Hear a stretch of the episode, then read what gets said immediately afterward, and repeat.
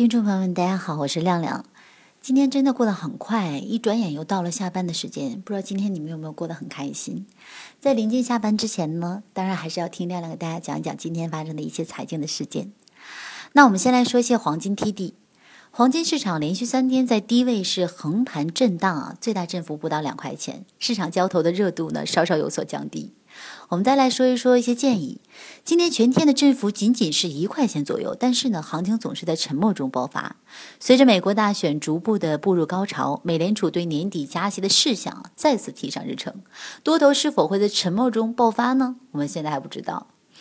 那么再来说一下市场焦点，就是由于特朗普非常的敌视自由贸易，相信大家已经看出来了。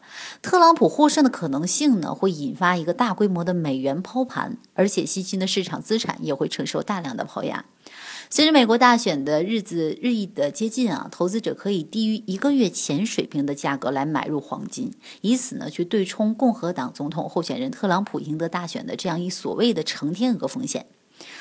那另外呢，美联储周二的数据显示，美国九月的就业市场状况的指数意外录得负二点二。就业市场状况指数是揭示了美联储对就业状况的一个解读。那该指数呢，对市场了解美联储对就业市场的这个态度是非常重要的。美联储也曾多次的表示了，那该指数呢，比非农数据更加真实的反映出劳动市场的一个状况。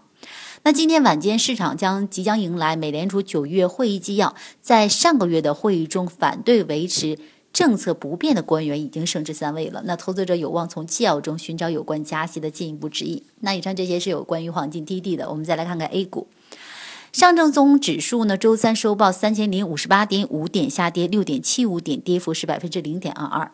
深证成指呢是周三收报一万零七百八十八点五九点，上涨是六点二八点，跌幅呢是百分之零点零六。那全天两市的大盘低开震荡，两市的成交总额呢是四千两百五十四点二亿元，资金的净流出是二十八点四七亿元，资金净流入前三板块有银行类、酿酒、食品，还有就是保险。当然呢，亮亮还是要给大家一些建议啊，就是周三市场的这样的一个小幅的下跌呢，两市当中次新股和浙江板块表现的是比较好的。那市场今天的成交量呢是有所回落的，不过整体看来仍然是处于一个比较强的势头当中的。市场呢虽然今天有所缩量，但是并不影响反弹的进程啊，我们仍然可以去选择一些短线的强股去参与。再来说说市场焦点。十月十二号的消息，财政部发布的有关关于公共服务领域深入推进政府和社会资本合作工作的通知。通知提出呢，进一步加大 PPP 模式推广应用的力度。在财政政府的给予的支持的公共服务领域，可根据行业的特点啊和成熟度，探索开展两个强制试点。在垃圾处理和污水处理等公共服务领域当中呢，项目一般会有现金流，市场化程度是较高的，PPP 模式应用较为广泛。那从最近的这个政策出台的方式来看呢，亮亮觉得，无论是债转股啊，还是习近平主席关于做强做大国有企业的这样的一个表态，都是趋向一个很重要的宗旨，就是改革。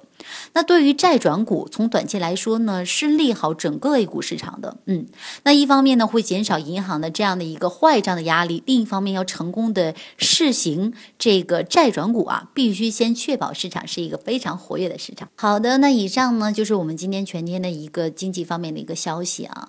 那今天呢，有亮亮陪伴大家，不知道大家有没有过得非常的开心呢？最后呢，感谢我们狮王黄金为我做出的支持。当然，大家可以来下载狮王 APP，来关注亮亮更多的节目。让我们明天再见。